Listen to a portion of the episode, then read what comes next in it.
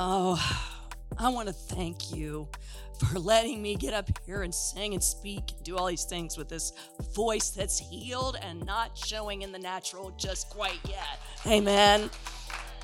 Listen, I want to say right now that every single one of us, no matter what we're dealing with, we are already healed.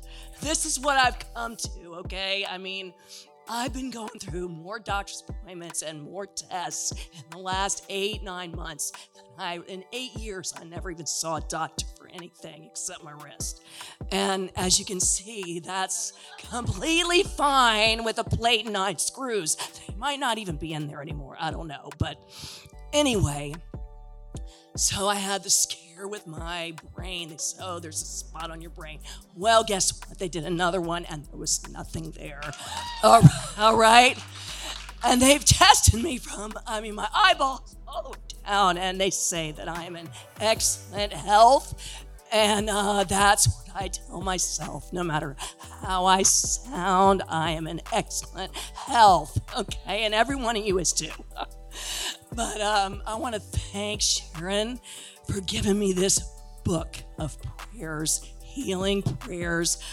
I I had stopped seeing clients for a while. I thought I'd sound funny.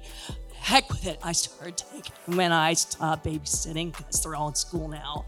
And God has multiplied my caseload.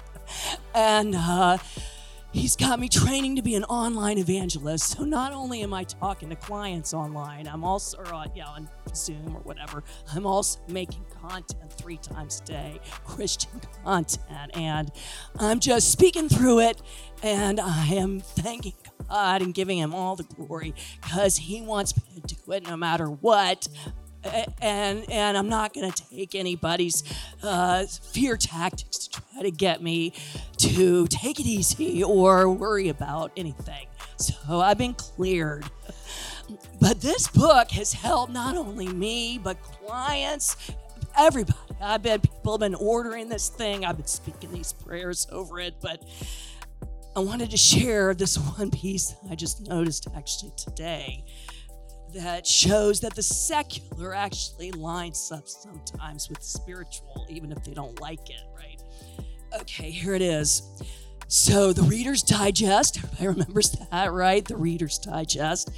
There was an article entitled Patient Knows Best that appeared August 1991. A person's answer to the question, Is your health excellent?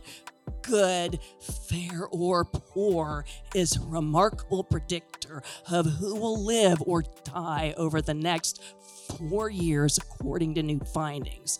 A study of more than 2,800 men and women, 65 and older, found that those who rated their health poor are four to five times more likely to die in the next four years than those who rate their health excellent. This was the case even if examinations showed the respondents to be in comparable health.